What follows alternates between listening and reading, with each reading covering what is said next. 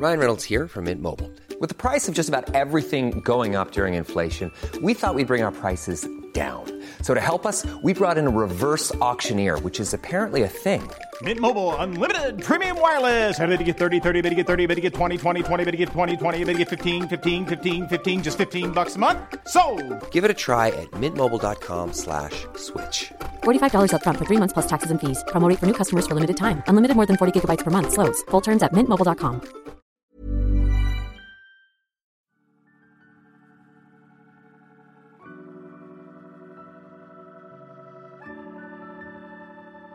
Je m'appelle Léa Hirschfeld, j'ai 26 ans et j'ai grandi à Paris avec mes parents et mon frère Anton qui a un trouble neurologique. Donc je suis obligée de préciser dès le début qu'Anton a un trouble neurologique parce que c'est vrai que Anton et sa différence m'ont beaucoup beaucoup influencé et beaucoup appris depuis toujours. Je suis auteure, podcasteuse depuis peu et je travaille dans le cinéma documentaire et je prends aussi beaucoup de photos. Je dirais que mes grands sujets sont la famille et les handicaps du quotidien. Je pense que vraiment ça me passionne. En fait, j'ai toujours été très intri- intriguée par les raisons pour lesquelles les gens deviennent qui ils sont. Je, je pense que je tire ça de, de mon histoire familiale. J'ai grandi bercée aux histoires, euh, aux récits de guerre de ma grand-mère et de l'enfance de ma mère qui est hum, issue de l'immigration. Et du côté de mon père aussi, en fait, mais mes, mes, mes deux parents sont issus de l'immigration. Et je sais que ces histoires, ces récits de vie euh, assez traumatiques euh, ont vraiment forgé euh, les caractères de, ma famille. Et, euh, donc, a fortiori, qui je suis aussi. Donc voilà, tous ces facteurs visibles et invisibles qui conditionnent un être m'intriguent vraiment. Donc j'adore scanner le langage corporel des gens, par exemple. Ça, j'ai beaucoup appris à le faire et à le ressentir en cours de théâtre. Je fais du portrait. Je j'adore les conversations interminables euh, pendant lesquelles on creuse et on parle de trucs euh, déprimants, mais sans déprimer. Enfin, j'ai toujours eu ce besoin de creuser les histoires familiales, par exemple, les histoires personnelles chez les uns ou chez les autres, chez les autres. Donc sans être impudique ou perverse, mais, mais c'est vrai que ça m'intéresse. Donc je pose des questions. Je dirais que les thèmes qui reviennent sont les troubles alimentaires, les angoisses, les problèmes familiaux, la drogue, les limites qu'on s'impose. Ça fait la nana super déprimante, mais pas du tout. C'est vraiment la vie. C'est vraiment la vie, tout simplement. Donc voilà ce qui m'anime tous les jours. Il y a le théâtre aussi. Enfin, je, lis beaucoup, je vais au théâtre, je vais au cinéma. Bon, cette année n'a pas été euh, très riche en ça, mais voilà, il y a ça. Et puis il y a le voyage. J'ai eu la chance de beaucoup voyager, à la fois pour le travail et pour le plaisir. J'ai fait des projets avec des adultes en situation de handicap aux États-Unis. Euh, ça s'appelle Zeno Mountain Farm. C'est une communauté qui est dans le Vermont et que je côtoie depuis euh, 7 ans. Enfin, j'y vais tous les étés depuis 7 ans. C'est vraiment un lieu, un lieu dingue. C'est un peu euh, une utopie euh, moderne. Et sinon, j'ai vécu à Quito, en Équateur, pendant 4 mois, pendant lesquels j'ai développé un atelier de théâtre et sérigraphie avec des enfants en situation de handicap quand j'avais 22 ou 23 ans. Et tout ça, ces, toutes ces expériences à l'étranger et tout, tout ce que j'ai fait m'a vraiment construit et m'a permis aussi de créer une relation avec mon frère, enfin, de changer de regard sur lui, sur ce qui nous manquait, sur notre famille, sur nos parcours. Avec Anton, on a partagé la même chambre jusqu'à mes 15 ans. Euh, bah, C'était pas évident, parce qu'Anton avait ses difficultés, qui impliquaient beaucoup d'aménagements au quotidien, et j'avais moi aussi mes difficultés. Euh, J'ai commencé à développer assez jeune des, troubles alimentaires et des, et des comportements un peu... euh, Voilà, j'étais pas très bien dans ma, pom- dans, dans ma peau. Et euh, j'ai fumé beaucoup de joints assez tôt. Enfin, j'étais, vraiment dans un, dans un brouillard et dans une logique de fuite et d'anesthésie des problèmes.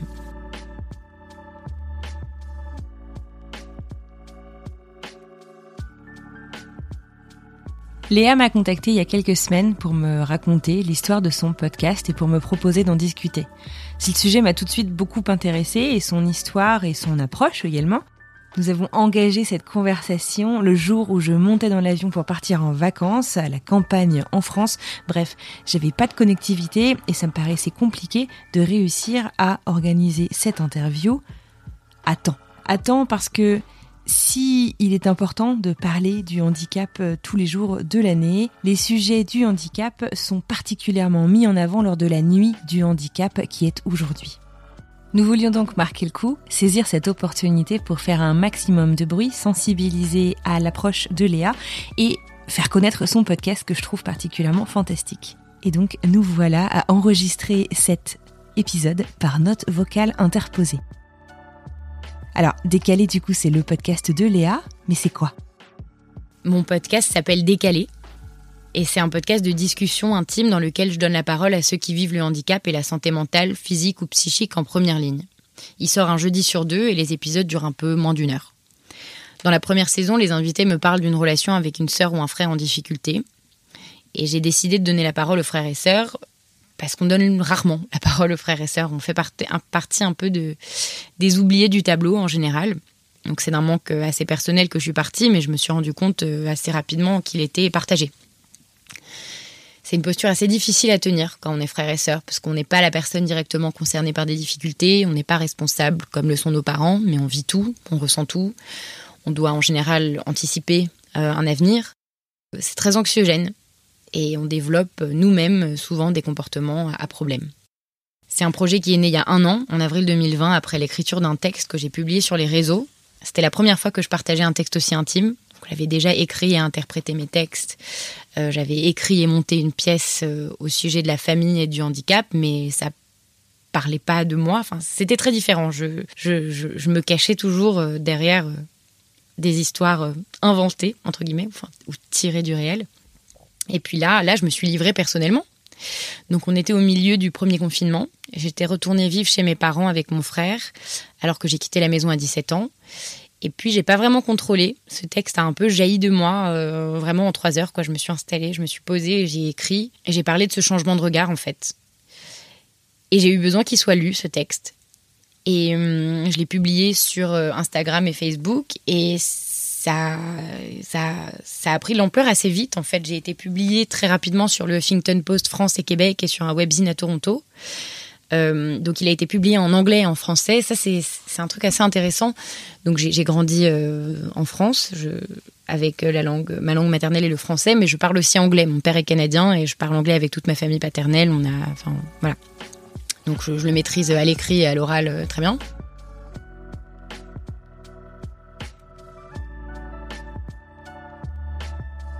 Et j'ai écrit ce texte à l'origine en anglais. Et c'est marrant parce que j'ai longtemps écrit, euh, quand j'écrivais au sujet de d'Anton ou de ma famille, ou de moi d'ailleurs, j'ai longtemps écrit en anglais. Et je pense que ça me permettait d'avoir euh, une distance, de transposer un petit peu euh, ces émotions ailleurs et, d'avoir juste cette espèce de, d'espace de, de, sécurité peut-être entre, entre, entre la langue, le texte et moi, qui me qui m'a permis d'écrire tout ça. J'arrivais pas à écrire en français en fait. Donc j'ai traduit ce texte après et tout ça a été possible. Et, et mais voilà, je trouve que je trouve que c'est c'est marrant comme euh, comme j'ai pas réussi à le faire en français. Après cette publication, mon monde s'est vraiment ouvert pour la première fois. C'était la première fois que que je parlais ouvertement de ça hors euh, séance de psy ou fin de soirée quoi, vraiment. Donc c'était énorme. Et j'ai réalisé qu'avec mon vécu, je pouvais aider j'ai réalisé que discuter et entendre d'autres personnes me partager leurs expériences m'aider et, les aider, enfin vraiment juste que le fait de s'exprimer, de mettre des mots sur ce qu'on vivait permettait de, déjà de faire exister notre histoire dans le monde et ça c'est énorme, c'est des récits euh, qu'on vit de manière très solitaire. Et ça aussi c'est un autre élément qui a fait que j'ai voulu créer Décalé, c'est que quand même tout ça se vit dans une telle, telle solitude alors qu'on est tellement que c'est fou, c'est absurde que nos histoires soient pas entendues. Et puis il y a aussi le fait d'avoir d'avoir touché des personnes qui n'étaient pas forcément concernées par des handicaps qui m'a aussi euh, bouleversée quoi. Je me suis dit euh, que qu'il était possible de, de dépasser ces barrières. Je sais qu'il existe des espaces de parole dans des associations, par exemple, mais j'avoue que moi, ça m'a jamais attiré.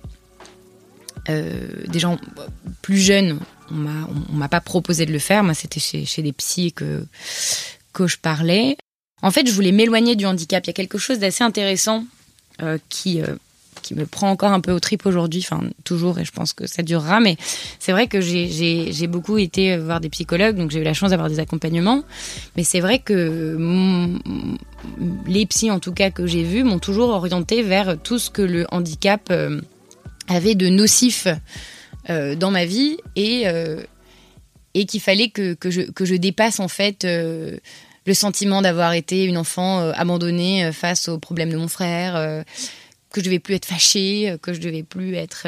Enfin voilà, on, mettait toujours l'accent sur tout ce qui n'allait pas, et on, on m'a jamais donné des outils en fait pour pour créer une relation avec mon frère. C'est ça qui me manquait, c'est d'avoir un frère devant moi et de pas savoir comment communiquer avec lui. Il me manquait. Et c'est quelque chose que, que je trouve vraiment grave, en fait, parce que ça participe aussi d'une stigmatisation globale. C'est-à-dire que même, même si, les, les proches même ne, ne peuvent pas être accompagnés par des spécialistes euh, qui les aident du coup à faire face à, à faire face au handicap et à accompagner une personne en difficulté, mais qui va le faire? Ils ont besoin de, de famille, ils ont besoin d'un bras tendu.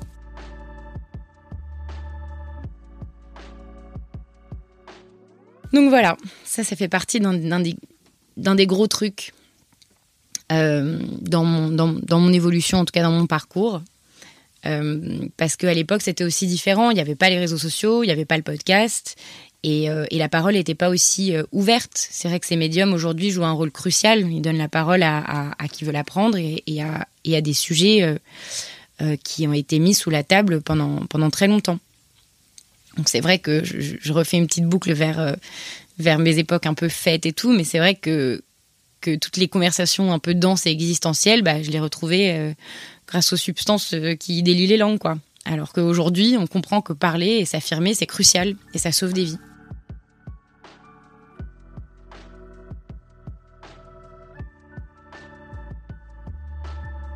Donc j'espère qu'on parlera de plus en plus du handicap parce que parce que parce qu'il y a une parce qu'il grande détresse et plein de belles solutions à trouver. Donc ce podcast s'adresse à, tout le monde en fait, tous ceux qui ont des besoins particuliers, tous les parents qui n'arrivent pas à gérer leurs ados, tous les psychologues, tous les spécialistes, euh, tous les auteurs et scénaristes qui pourraient avoir euh, des envie d'inclure des nouveaux personnages à leurs histoires, tous les patrons qui veulent embaucher, tout le monde. Parce qu'on a besoin des uns des autres pour se faire une place donc, euh, donc podcast, parce que dans les podcasts, on peut parler, on peut parler simplement, on peut s'emparer de nos histoires, et voilà, on parle tranquille de ce qu'on vit. Et, et c'est tout simple. J'adore découvrir de nouveaux podcasts, mais parfois c'est un peu intimidant. Par où commencer? Alors je demande souvent à mon invité, pour une nouvelle personne, pour un nouvel auditeur, si on devait commencer par un épisode ce serait lequel? Si je devais résumer mon podcast en un épisode, je ferais d'abord euh, écouter ma bande-annonce parce que j'ai pas mal résumé euh, à la fois bah, les motivations et, ce qui est abordé euh, dans le podcast, l'essence du podcast. Et sinon, je dirais l'épisode 2 de la saison 1 de Décalé, dans lequel je discute avec Paul, qui a 11 ans, qui est juste bouleversant.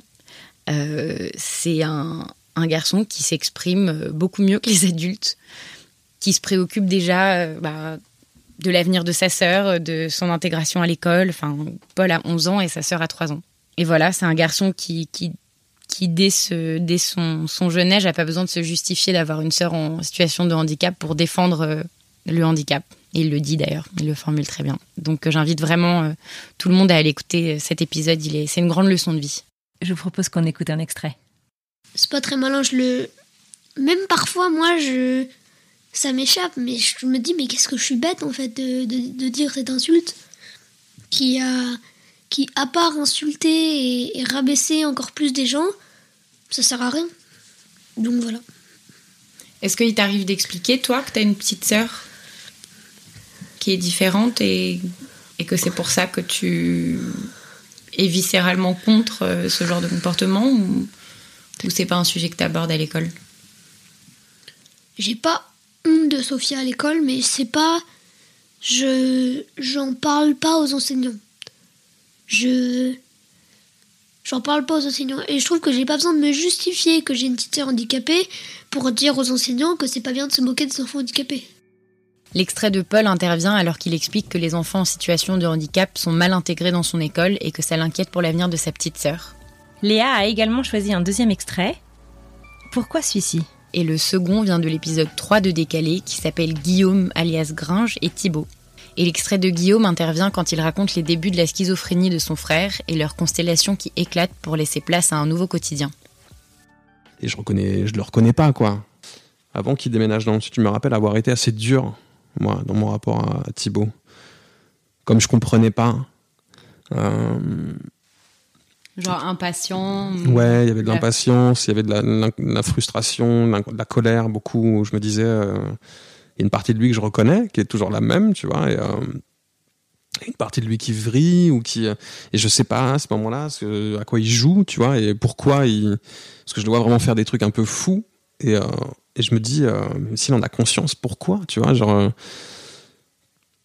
quel plaisir il, y prend et euh, je sais pas puis quand il voit les angoisses que ça génère autour de lui chez mes parents chez moi chez euh, qu'est-ce qui qu'est-ce qui branle?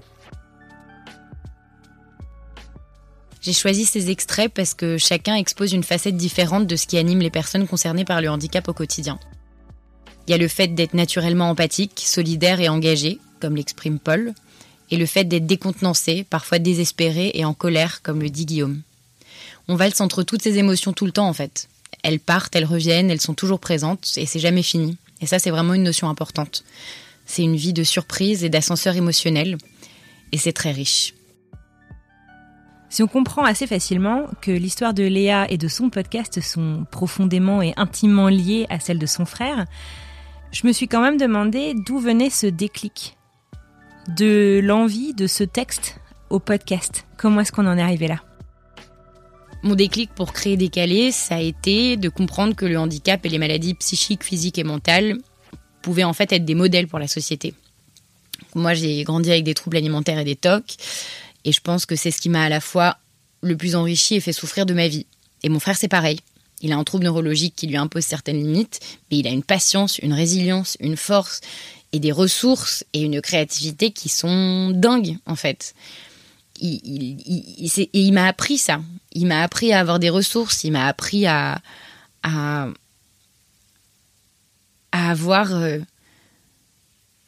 je, pense qu'il m'a permis de, développer, et d'ailleurs, il a permis à toutes les personnes qui, qui l'ont rencontré, enfin, qu'il a rencontré, de développer des qualités humaines, je pense, essentielles, qui, à mes yeux, sont l'empathie, la tolérance, la résilience, la ténacité, la capacité à se réjouir des petites choses.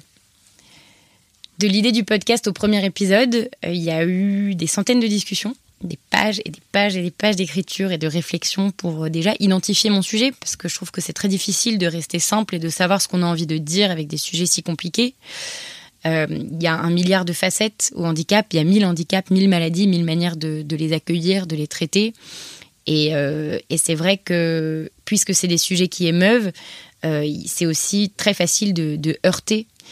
Et hum, je j'avais j'avais peur de de porter préjudice à quelqu'un. Voilà, je, je, voulais pas, je voulais pas porter préjudice à qui que ce soit. Et, voilà, faut, faut prendre des pincettes quand même. Et c'est dur d'être à la fois complètement transparent et sans risquer de, de, blesser. Mais bon, ça, ça, fait partie du, ça fait partie du truc. Voilà, ça, ça fait partie de la vie. Ça fait partie de la vie. Donc, euh, je voulais vraiment quelque chose de simple. Je voulais des discussions à cœur ouvert, euh, dont émaneraient au fur et à mesure des invités les multiples facettes et les multiples couleurs d'une vision un peu décalée du monde. Et je voulais aussi surtout des discussions auxquelles on pourrait s'identifier. Donc on aborde des sujets vraiment universels comme le besoin ou non d'étiquettes professionnelles pour affirmer son identité, le rôle de l'école comme vecteur d'intégration, le désir d'être parent ou non malgré les risques, le rôle de la famille comme socle dans la vie et dans l'intimité, dans les relations sociales, des relations sociales pardon, amoureuses, professionnelles, enfin voilà, des questions que tout le monde se pose.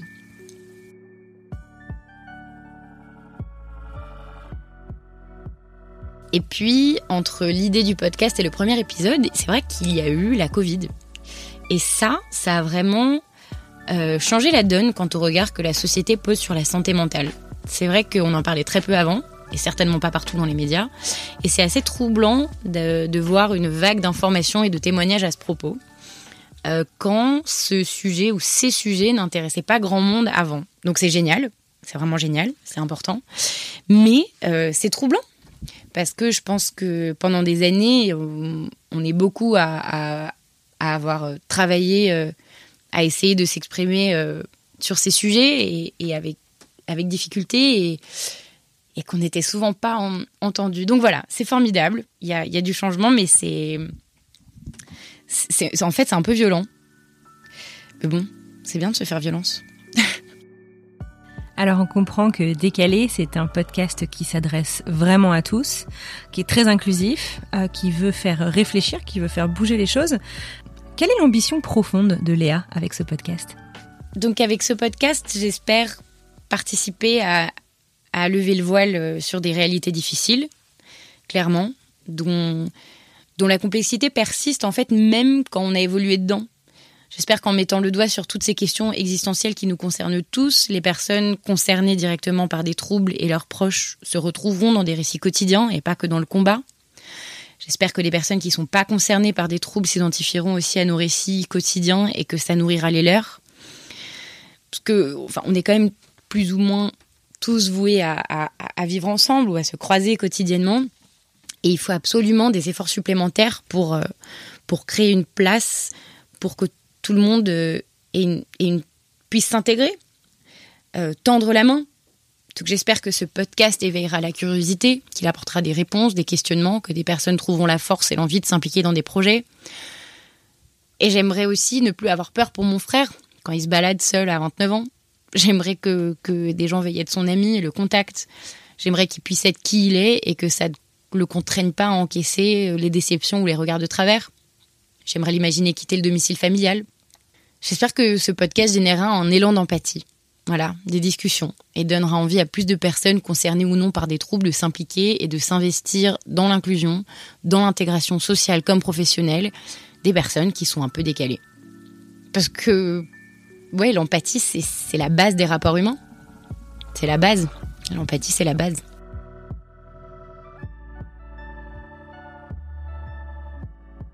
Et puis je sais qu'on a, on réagit tous différemment à, à, nos histoires. On n'a pas tous eu la même chance de, de, faire la rencontre de médecins optimistes et compétents. On n'a pas tous évolué à la même époque, pas non plus dans les mêmes environnements ni avec les mêmes moyens. On n'est pas non plus égaux face à notre capacité à gérer nos émotions.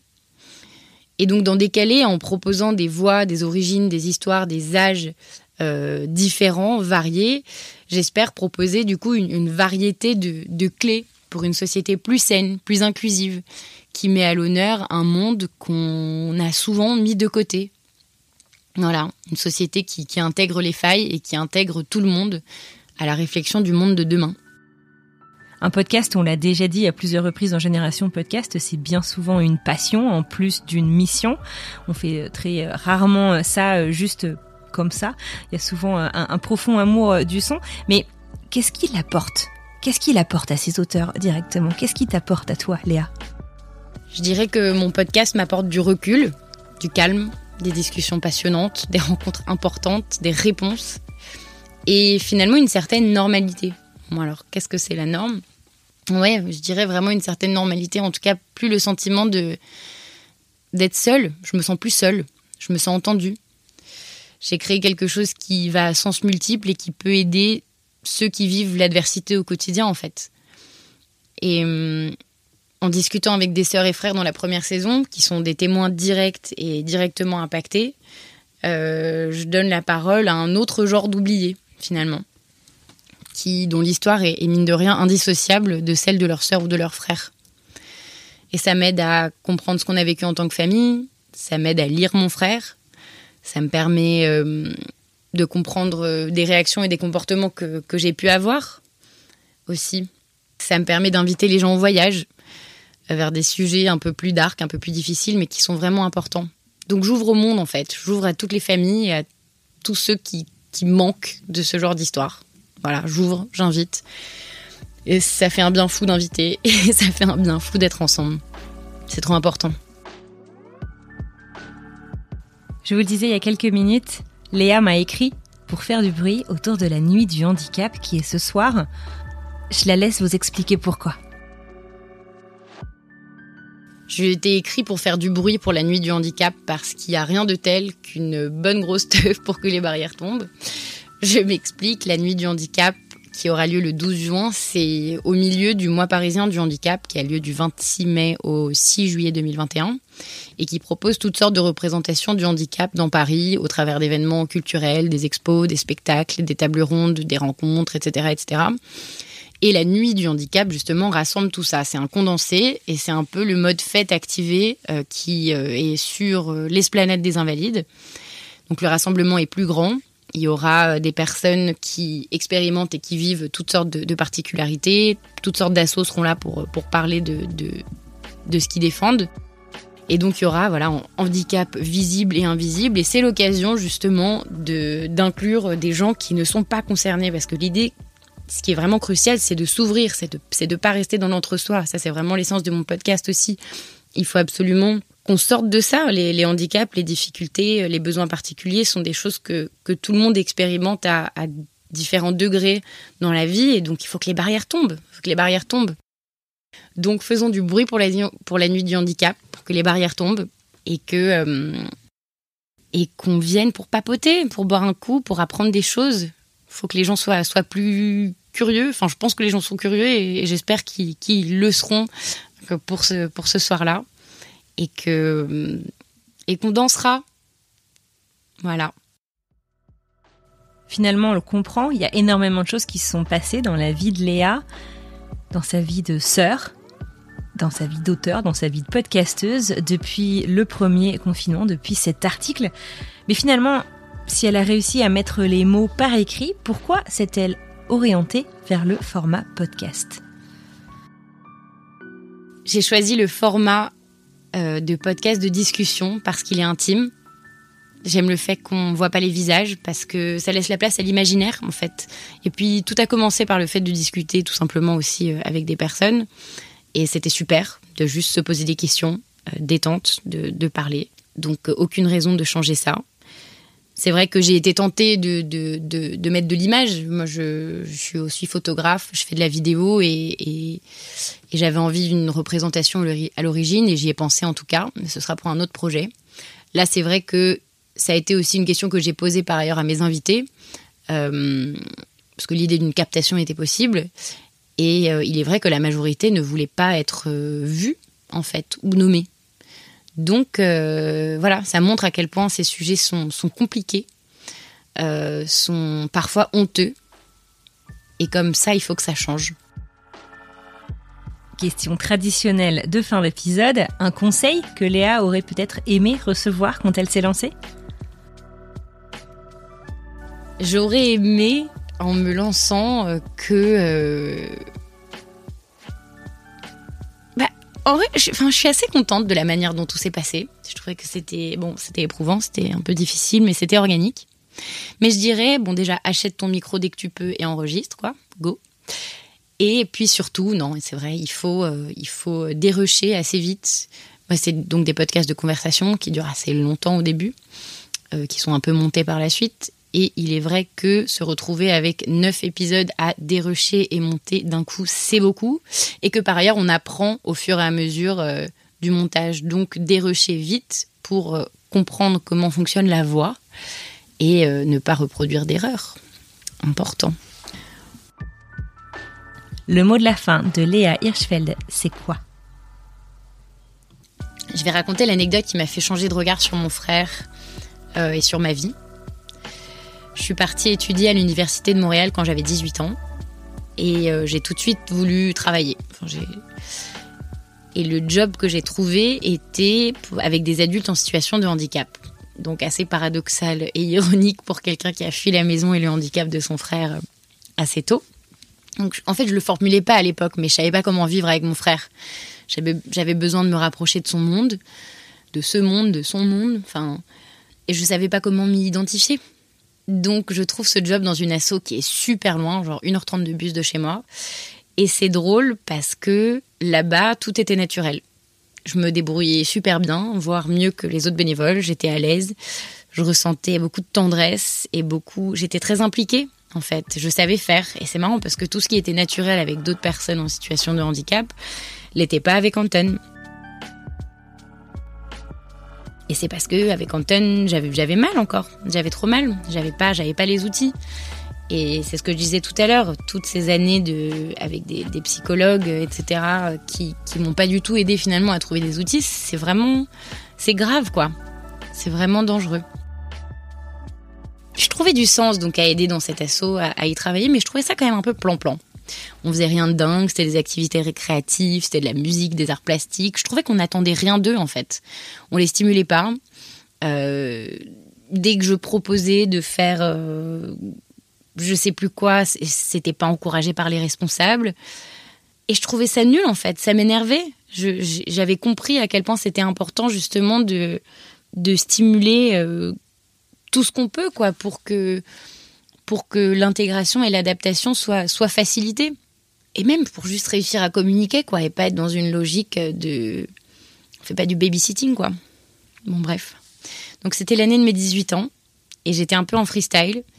Je fumais beaucoup, je sortais beaucoup et je commençais un peu à, plonger dans un état que j'ai compris plus tard était un état dépressif. Donc j'allais vraiment mal, je pleurais tout le temps, je décrochais des études, je faisais trop la fête.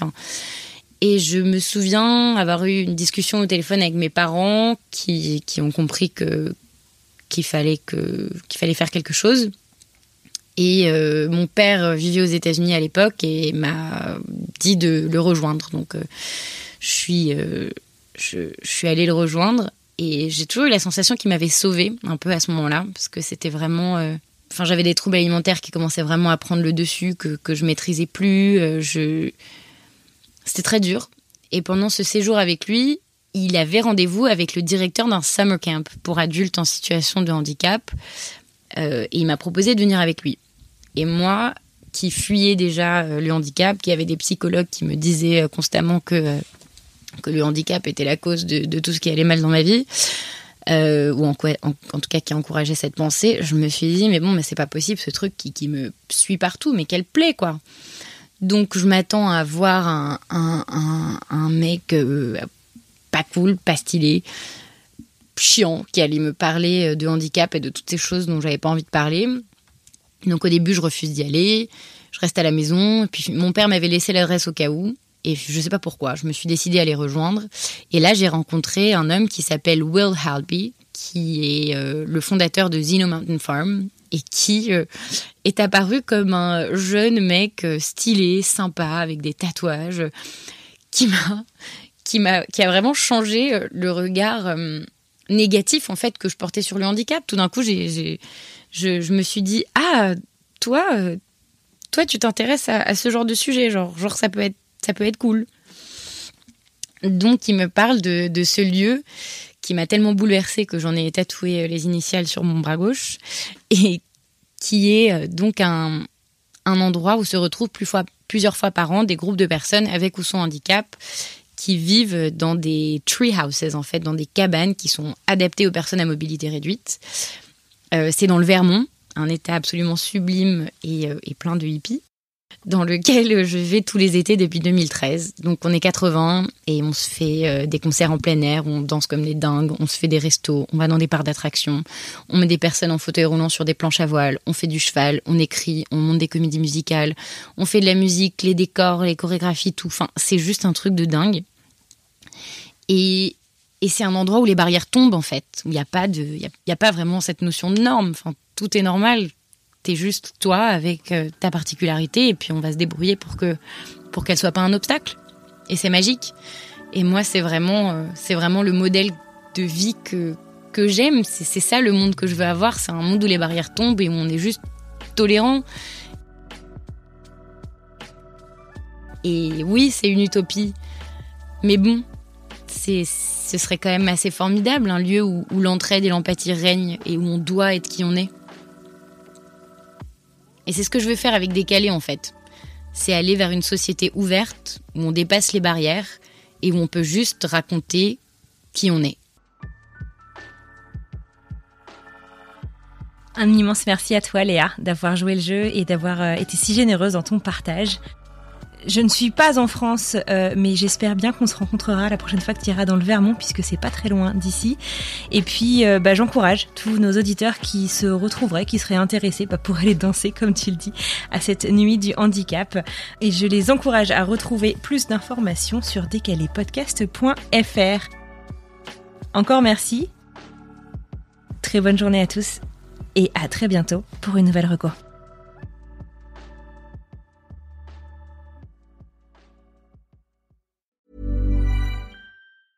Salut, c'est Alexis Buisson, je suis journaliste correspondant à New York pour plusieurs médias français et je travaille au sein de la rédaction de French Morning depuis 2007. À French Morning, j'aime vous raconter des histoires qui vont vous faire parler et réfléchir. Ces derniers mois, j'ai écrit sur les difficultés que rencontrent les migrants africains francophones à New York, la redécouverte par les Américains du compositeur français oublié Joseph Bologne ou encore l'avenir du français dans les universités américaines. Si vous souhaitez soutenir mon travail ainsi que celui de mes collègues, rendez-vous sur frenchmorning.com pour vous abonner.